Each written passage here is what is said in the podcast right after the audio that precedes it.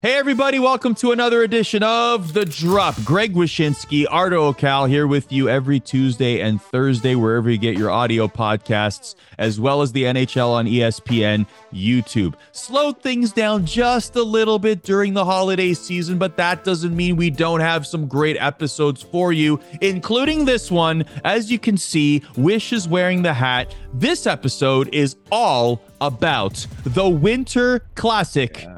The Yeah, no, yeah, edition. and uh, it's a uh, it's a hat from the Winter Classic that was played at Notre Dame. Uh, a really really fun event. Uh, it's a flannel hat, which I've already come to realize might have been a mistake indoors. Uh, my head is very hot, but I'm going to keep it on because it's the gimmick. Thank you for doing that. Commit to the bit. It is the 15th edition of the Winter Classic. We've got a special Winter Classic trivia coming up a little bit later with Mike Commito, who is a hockey historian. He's got a book out. We'll talk about that as well. That's happening later. So the 2024 edition uh, is a really cool vibe to it, a nice fun battle between the expansion teams, between the Golden Knights and the Kraken. It will be in Seattle at T Mobile Park, the home of the Mariners. It'll be on January 1st, as is custom. Uh, but we decided, you know what? Let's talk about the Winter Classic. Let's have a Winter Classic centric episode. This happens every year, Wish. This is Mhm. number 15. I would love to gauge your vibe as somebody who's been covering hockey for a very long time, has seen tentpole events like this come and go. This one obviously has stood the test of time for now, Mhm. over a decade. Where is your interest level on the Winter Classic today? Well, I think it's kind of morphed and changed a little bit in the sense of like it used to be a real curiosity, a real spectacle. Um, the the novelty of seeing a hockey game played in Wrigley Field, for example, or something like that. I think the early part of the Winter Classic was simply hockey outdoors and then hockey in place where I know of to be another sports place.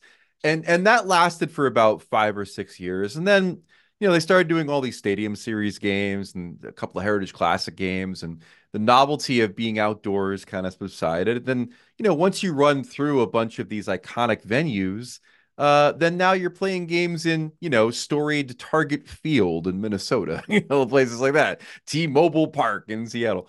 Um, so I here's where I think it is right now. I think it's a cool annual thing to have on the uh, first day of the year. You can mix in the Winter Classic with your college football consumption as you're recovering from your hangover. Here's some hockey.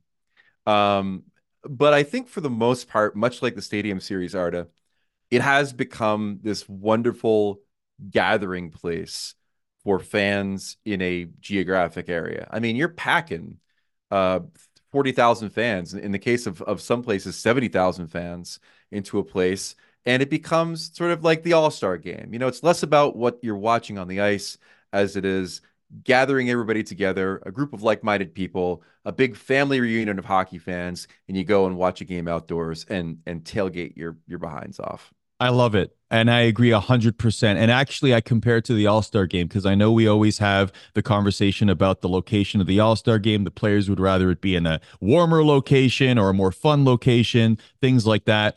The Winter Classic can really be a reward for fan bases. It can Yeah. really be anywhere, any city in the NHL. And I feel like we I'm I'm I'm happy with that vibe. I, exactly what you described. I'm very happy with that vibe. Another question I have though. Are we Yeah. getting to the point where I don't feel this necessarily yet because I think that I'm okay with the traveling circus vibe of the Winter Classic, but are you exhausted with the locations? Uh like are we are are we expecting too much? Are we always hope hoping and demanding more and more and more unique, unique, unique, fascinating in terms of venues and and locations for the Winter Classic? Wh- where are we on that? I think the ratio has changed. I mean, think about the first few Winter Classics, right? Ralph Ralph Wilson Stadium at Buffalo. Obviously, they just needed to hold it someplace, and that place was cold and snowy, and it was cool. But then you go Wrigley Field, Fenway Park, Heinz Field in Pittsburgh, the Citizens Bank Park in Philly, and then Michigan Stadium for that epic showdown, which I'm sure we're going to talk about in a few minutes. Um, you know, like of the first six or so, you have at least three or four iconic locations, right? So I think the ratio now is maybe you get one iconic location every five games. Um, you know, we we we went from like uh, Notre Dame to the Cotton Bowl. Those are two in a row that are iconic. And then we went to Target Field, which is the opposite. Then we mm-hmm. went back to Fenway. Now we're at T-Mobile Park. As long as they sprinkle in some places that are unique, um, I, I think it's going to be okay. I think it'll keep our interest. They just can't go generic cookie cutter baseball stadium every year. But there are still a few on the table, Arda. I mean, we're talking about places like, uh, you know, uh, Lambeau Field. We've not oh, done. Yeah. Oh yeah. Uh, Happy Valley. Uh, you know, between the Flyers and the Penguins, we've not done at Penn State. There are a few that are still on the table, and and obviously the NHL more than anything uh, through the at least the Stadium Series has shown that they can they can make ice anywhere. So and, and there's lots and on the table. Once we can winterize it, the shoe in Columbus. oh yeah, we didn't even talk about that. I mean that that's one that's that's sort of been on the table for a while, and that would be epic. And and that kind of speaks to the thing we were just talking about. You know, what a moment for Columbus hockey. Even if the Blue Jackets suck, and based on recent events, they probably will. Um, you know, like it's still going to be an amazing time for everybody in that community oh, yeah. to come together and celebrate Ohio State, celebrate hockey in Ohio, go and boo either the Penguins or the Red Wings, whoever shows up as the opponent. I mean, that that would be epic. And again, that's the best part about this: the enthusiasm of people traveling to a thing, being with all your friends, you're 80,000 strong and and just celebrating the whole thing for a day. It's it, it really I know a lot of people think the bloom's off the rose for this, but I, I love the Winter Classic. Nah, I, I think it's a destination. I think it's among the most how do I put this? Other than seeing your team in a visiting arena, like just, oh, I want to go to Florida and watch my team and a road trip, or I want to go to Vegas, the Winter Classic remains one of those destination yeah. Spots for fans to travel to, even if their teams are not playing. So it's, it's absolutely necessary as part of the calendar every year a few shout outs. Shout out to NBC, the former rights holder of the NHL, which was a driving force in getting the Winter Classic to become a thing. They, they needed programming on, on January 1st. They didn't have a bunch of college football games. They said, How about a hockey outdoor game? The NHL's like, Hey, we've been thinking about that too. Shout out to John Collins, who you're going to hear from later, the C- COO of the NHL at that point, who uh, was a driving force behind the scenes, convincing people this could work. And shout out to Steve Mayer, our friend, who uh, a friend of the drop, who um, has been the creative force behind the outdoor games that we've seen through the years. For example, like you know all the all the accoutrement, the big boot that you saw at the Cotton Bowl and things like that. I mean, that's Steve Mayer. Uh, he's eh, they went back to Fenway because Steve Mayer hadn't gotten a chance to really do his thing at that venue, and the second time around, it looked so much cooler. So there's a lot of people behind the scenes that have made this thing as iconic as it is and um and and I you know uh, it's it's been a really cool thing for the NHL for sure. Yeah, uh, Steve Mayer is a very creative guy, and, and actually, Fenway last year is a perfect example of what I would love the Winter Classic to have every single year. Like it felt unique, it felt uh, appropriate to the venue itself. And if that was the case every year, I would definitely look forward to how they dress oh. up the venue in that way. It's great. And we should say also that I think that, you know, the NHL outdoor games used to get mocked, rightfully so, for repeating the same teams over and over and over and over again. The Blackhawks being in the game every year, like basically Stadium Series or Winter Classic. The the Flyers would be in it every year. The Penguins. A lot of these teams were were used over and over again. In the last few seasons, in the Winter Classic in particular, Nashville versus Dallas, St. Louis versus Minnesota. You know, now we've got the Knights and the Kraken. Like they've also gotten a little bit more adventurous with the teams that they're allowing in this signature event. Anyone get a stadium series, except for like the Coyotes and the Panthers. Uh, but but but like it's re- it's still really hard to get a Winter Classic, and uh, I was I was really heartened to see the NHL get a little bit more adventurous in their locations and also in their participants, which has to happen, I think, for this event to stay relevant. Let's talk uh, favorite and least favorite winter classics. I'll start. My favorite, it has a personal connection, but also the visual was incredible. 2014 Ann Arbor, the Big House, Leafs and Red Wings. Uh, the visual of a hundred thousand people. If you see the aerial shot, it might be one of my favorite pictures in sports. It it looks like a perfect separation of fans wearing blue versus fans wearing red on opposite sides of the stadium, and that it, it it's not photoshopped. It that's just how it happened, and it was just an incredible look. Now the personal connection here is I was actually working in weather at the time. So I was with the Weather Network, which is like the weather channel in the States. That's the Canadian version. And it was a weather event because the, the play actually stopped every two minutes yep. for extra shoveling. So yeah. it was kind of cool that there was like this weather event to it. There was there was like the elements were playing a factor, etc. So it was just an overall great vibe. People were having a great time, and it was just a sea of humanity, as Gorilla Monsoon would say.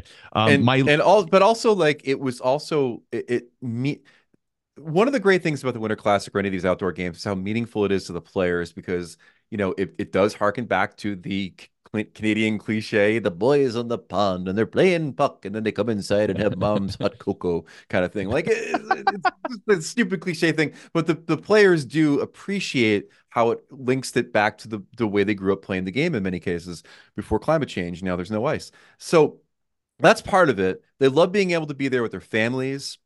They love the swag they get for being a part of the game, all the cool Winter Classic stuff like the hat I'm wearing right now.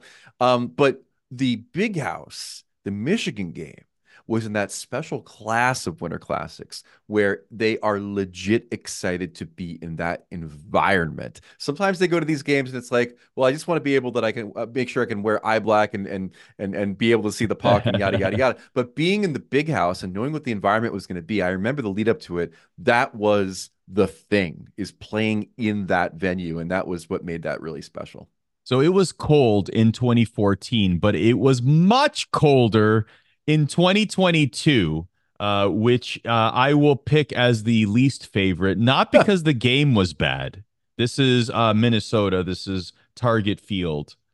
Uh, but I can tell you the players themselves, and in particular, uh, one of my f- one of the funniest stories uh, that I've heard at my time at ESPN uh, was from Hillary Knight, uh, we've worked with her extensively, especially on Hockey International shows. You and I wish. Uh, she tells a great story about waiting to be introduced uh, during this game. They were going to introduce the women's U.S. Uh, Olympic national team. hockey yeah. team, but they were waiting during a commercial break, and they weren't waiting indoors. They were in position outside, and so to have to wait through the commercial break in this blistering, like freeze beyond freezing weather, uh, not the best not the best moment for no. the national team just waiting there, freezing their butts off while they're waiting for the commercial break to end. Uh, it just makes me laugh that the, just the visual of them. Uh, so for that well, I mean, reason, had, I'm picking worst. You had, I mean, you did have players showing up to that event, if memory serves, wearing like swimwear, right? The, stadium oh, series gosh. started the tradition of teams uh, creating outfits to enter the uh, venue in. Uh, I think that was probably a Stadium Series event, uh, invention, and then it spilled over to the Winter Classic. Again, another charming part of the NHL outdoor game lore. The fact that these guys are like, there's somebody, there's a point person in the locker room that's like, boys, what are we going to wear to this to the, to the gala? Love it. it's just love great. it. The, the Bruins and the Red Sox, they nailed it. Yep, like, yep, even yep. the Pittsburgh and the Pirates, they nailed it. Anyhow, and the, and that that outdoor game that they had in Nashville, where you know they, they were doing like like outlaw biker jackets and stuff like that. It's, it's dope. I love it. I love it. What are yours? Uh, from for me, my favorite is 2020, the Cotton Bowl. I I was at the big house. I acknowledge its greatness. I acknowledge the importance of the game at Ralph Wilson Stadium. You never forget your first time. But the Cotton Bowl for me was the epitome of what this event can do, which is hockey in a place you don't expect it. Hockey in a place where people are craving the chance to all get together to celebrate the sport, to celebrate their teams. Um, 85 over 85,000 people come to the Cotton Bowl for this game. Second largest crowd they've had in the history of the Winter Classic. The accoutrement Steve Mayer created, the giant cowboy boot, you know, what pig races, I think it was, or some such. Uh, and then the game itself was incredible. Maybe one of my favorite games we've had outdoors. The Corey Perry walk of shame for the hit on Ryan Ellis in the first period, which has been memed to death in recent weeks for reasons we won't rehash. Um, Uh, four unanswered goals by the Dallas Stars to beat the Predators after Nashville took a 2 0 lead in the first period. The second intermission had a tribute to the State Fair of Texas, including a rodeo show. Outside of the venue was a midway with games and all kinds of food and stuff, which is a little too crowded, but a good a good idea nonetheless. Um, the jerseys both ruled. You you've often referenced the gloves the Dallas Stars wore that yep. day. Um, just my favorite time, man. Like everything I want from an outdoor game in a, in a positive sense, um, as far as the fan interaction and, and the sense of community was encapsulated by by that event. I loved it. My least favorite is the antithesis of that event, which is the 2018 Winter Classic at Citi Field. What a soulless money grab, garbage game that whole thing was. Um, for those who don't remember, in 2018, it was the 10th anniversary of the Winter Classic. The Rangers wanted to hold their game outdoors at West Point. It's still something that they've tried to do, couldn't pull it together. That didn't happen. Uh, the, the backup plan was Yankee Stadium. That was booked for the Pinstripe Bowl, so that couldn't happen. So it was off to the storied home of my New York Mets, Citi Field, which again is a great baseball stadium, but has absolutely no sense of history whatsoever, and few fans feel connections to it. The Sabres, who are the opponent in that game, they wanted the game back in Buffalo for the 10th anniversary of the Ralph Wilson Stadium game. Problem being, the 2018 World Junior Championships were going to have an outdoor game a few weeks earlier. The NHL said we want don't want two outdoor games in the same city, sort of in close uh, proximity to each other uh, time wise, so Buffalo couldn't have the game there. Uh, please recall, Arda, that in order to maintain the tax exempt status of the Rangers' home arena, Madison Square Garden, the Rangers were the designated away team in a game played at the home of the New York Mets against a team from Western New York. It was stupid. Um, it was freezing, 20 degrees outside no buzz for this game, no atmosphere for this game. Arda, the Buffalo Sabres basically wore their white jerseys for this game with a few extra stripes placed on it. I cannot tell you how disappointed I was in this event. I cannot tell you how much uh, I feel it was the nadir of the of the Winter Classic run. Stadium Series, it may have been fine. Winter Classic, it was stupid. Mm. So you're on the fence. it was a 50-50 proposition as to whether yeah, or not I make that. that my least favorite. Uh, so those are our favorites and least favorites. Uh, but what about the first? You talked about Buffalo. It was Ralph Wilson Stadium. It was just over 15 years ago. Uh, and you have prepared us uh, something for the occasion. Wish, tell us about it.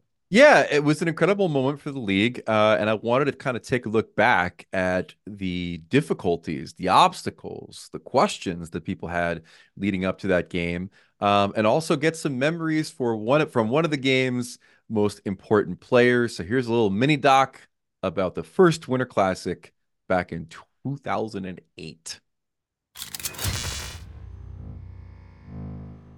The first Winter Classic was held on January 1st, 2008, at Ralph Wilson Stadium in Buffalo. That's quite a long time ago, as I regretfully had to inform Sidney Crosby of the Pittsburgh Penguins. I don't want to make you feel old. No. Oh, I've had a lot of that today, so I'm, I'm sure, good. Yeah, I saw you. too late. Uh, I don't want to make you feel old, but it's been 15 years since the first Winter Classic. I think the first Winter Classic is one of the more underrated signature moments in Sidney Crosby's legendary career. Like, it wasn't the golden goal, it wasn't lifting the Stanley Cup three times. But what it was, was that indelible memory we have from the first event of Sidney Crosby scoring that shootout goal, winning the game for the Penguins against the Sabres, and looking like it was a scene captured inside of a snow globe. Just coming out of the tunnel and just, uh, you know, you, you had no idea. Like, I've never come through a football tunnel and experienced what, what those guys would see um, on you know a weekly basis or whatever it is. But you know, I think that uh, you know seeing a hockey rink in the middle of a football stadium, packed, just loud, snow coming down, it's like this perfect mix between like hockey being pure outside combined with you know playing NHL and your dream of playing NHL. So yeah, um, yeah I was just so incredible and uh, still I mean we've played in other ones but nothing nothing matches that feel coming out of Buffalo. Hockey fans know that there's only one miracle on ice, but there were some miraculous things to the first Winter Classic becoming a reality. And not just because the ice crew had to fix divots every three minutes of gameplay like it was some kind of polo match. Off the ice, there were a lot of challenges to this thing becoming a reality. Now, John Collins was the COO of the NHL at the time, and I recently caught up with him at a press conference for the Stadium Series at MetLife to talk about the humble beginnings of the Winter Classic.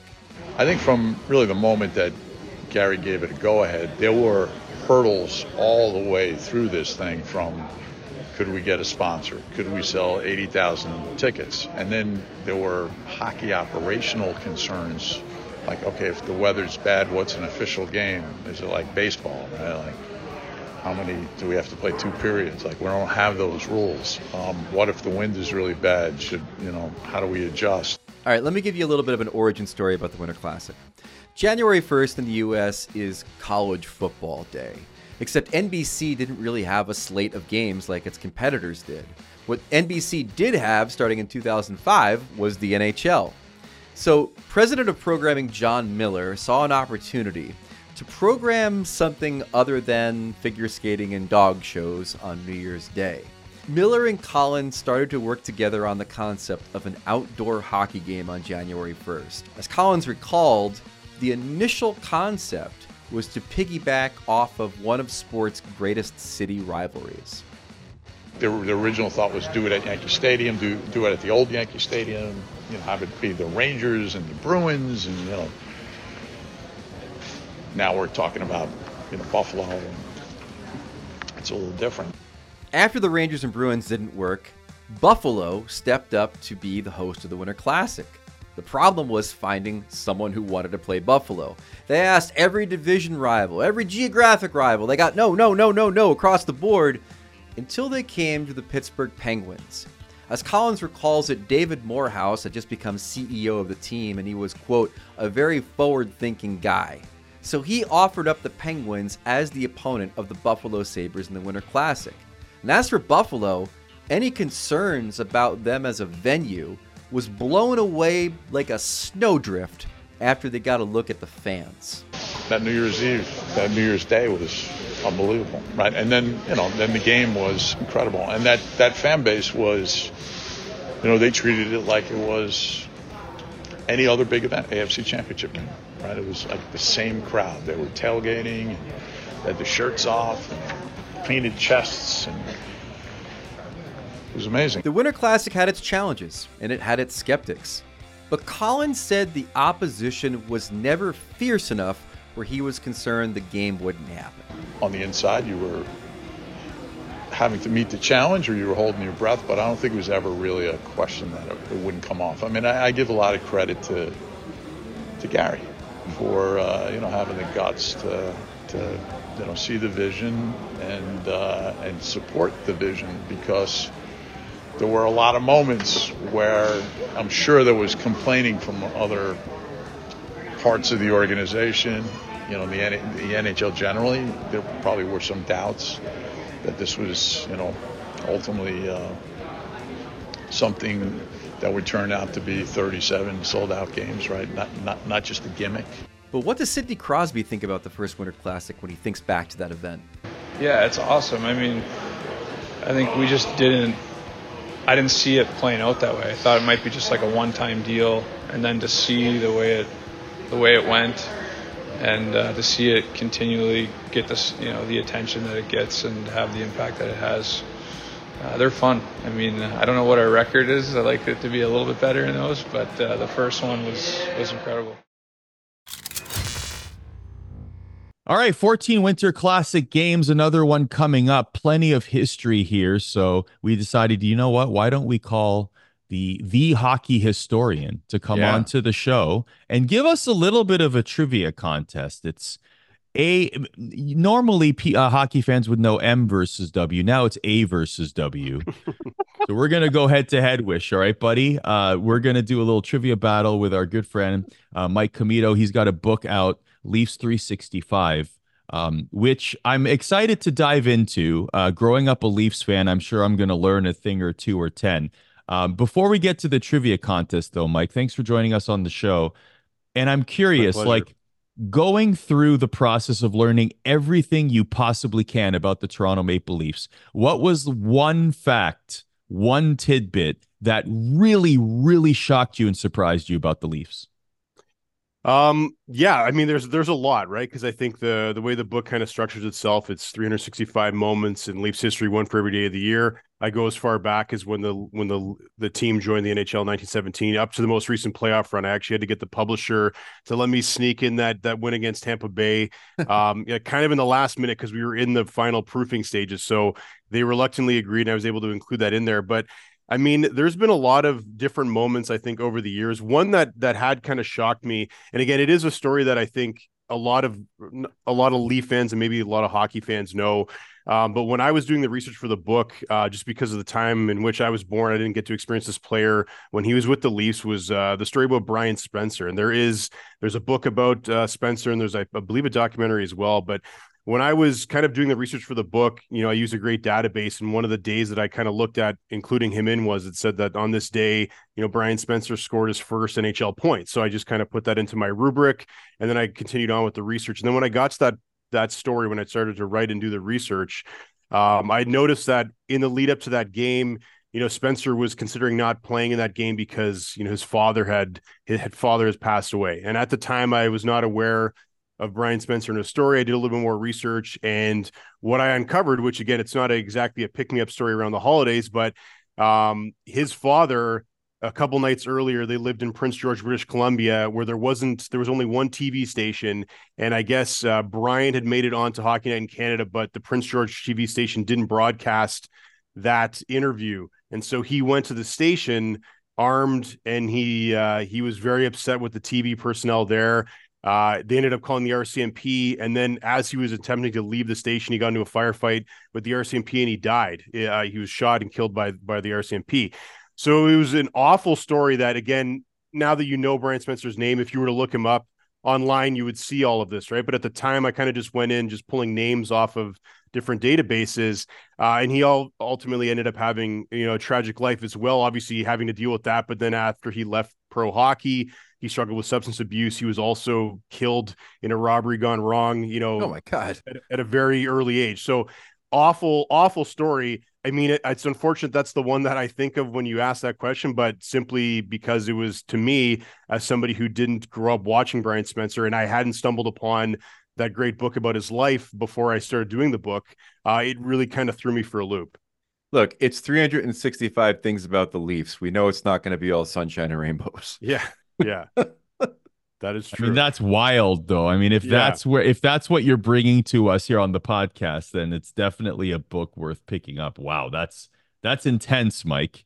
Um, speaking of intensity, uh, we have a trivia contest to get to. Uh, Wish and I are gonna battle. I don't, I don't know if the RCMP the transition, baby. I don't I don't think I don't know if the RCMP will need to be called uh, for us here on Zoom. I think we're going to be okay as we're distanced for this. But if we were in person, man, we needed extra reinforcements. That's for sure.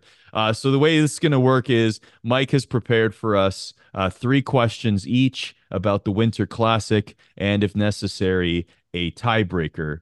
Uh, so, Mike, I'm going to hand over the reins to you. You are our quiz master, and thank you for doing this. And this will be a first uh, here on the show, and I can't wait to win. Do, should, should we do promos? Like, should we like get into the spirit? Like, do we get like 15 seconds to jaw jacket our opponents before we Listen, get started? No, Cal, I'm here to tell you that you don't know squat about the Winter Classic. You're a Stadium Series guy. You're a Heritage Classic guy. More so that one because you're a stupid Canadian. But when it comes to Winter Classic, it's, it's all, all, about, about when I'm done with you, you will be not recognizable. You will be on the mat. You will be crying for your family because I am going to be victorious. I hate you. You are a mean person, and I dislike you, and I find your odor offensive.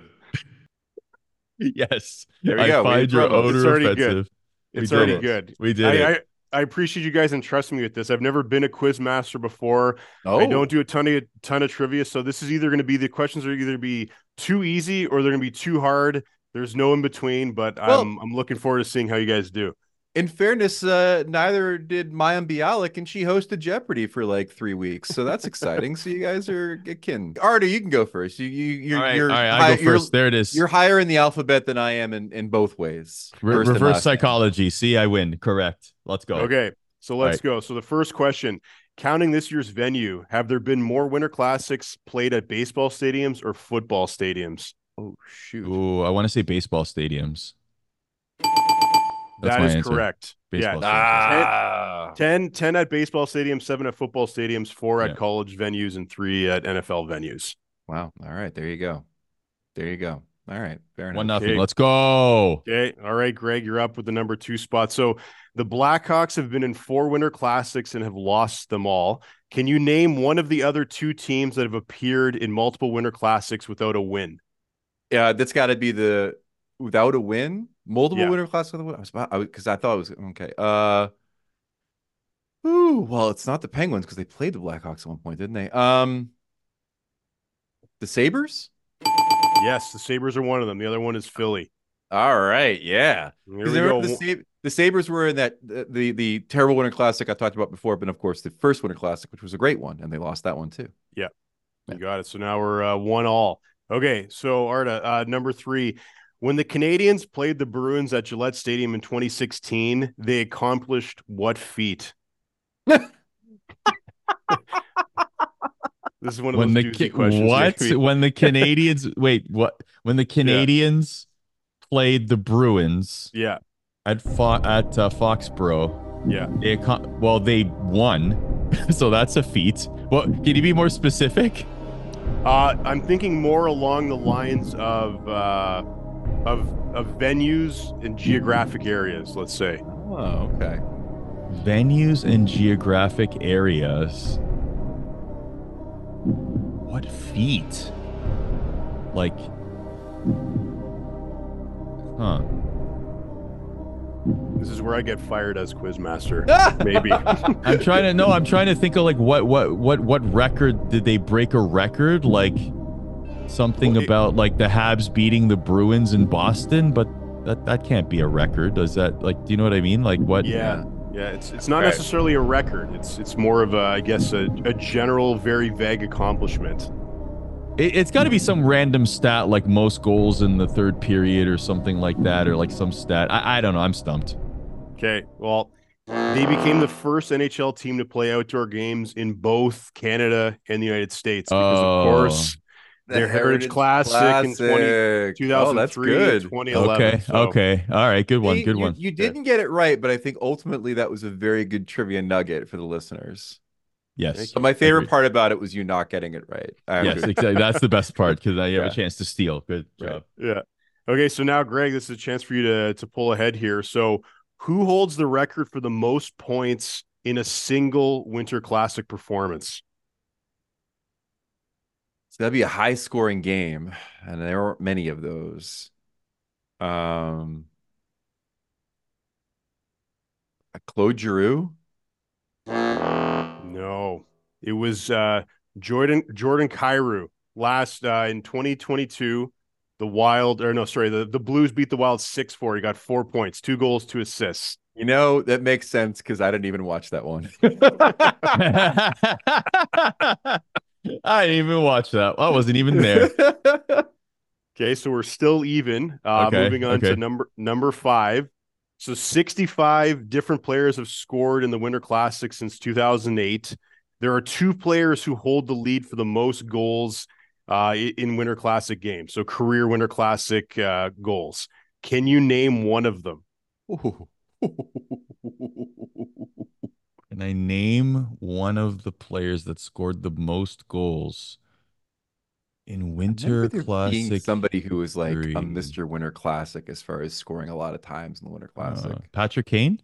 No, Patrick Kane is not one of them. Uh, is it a So- Blackhawk?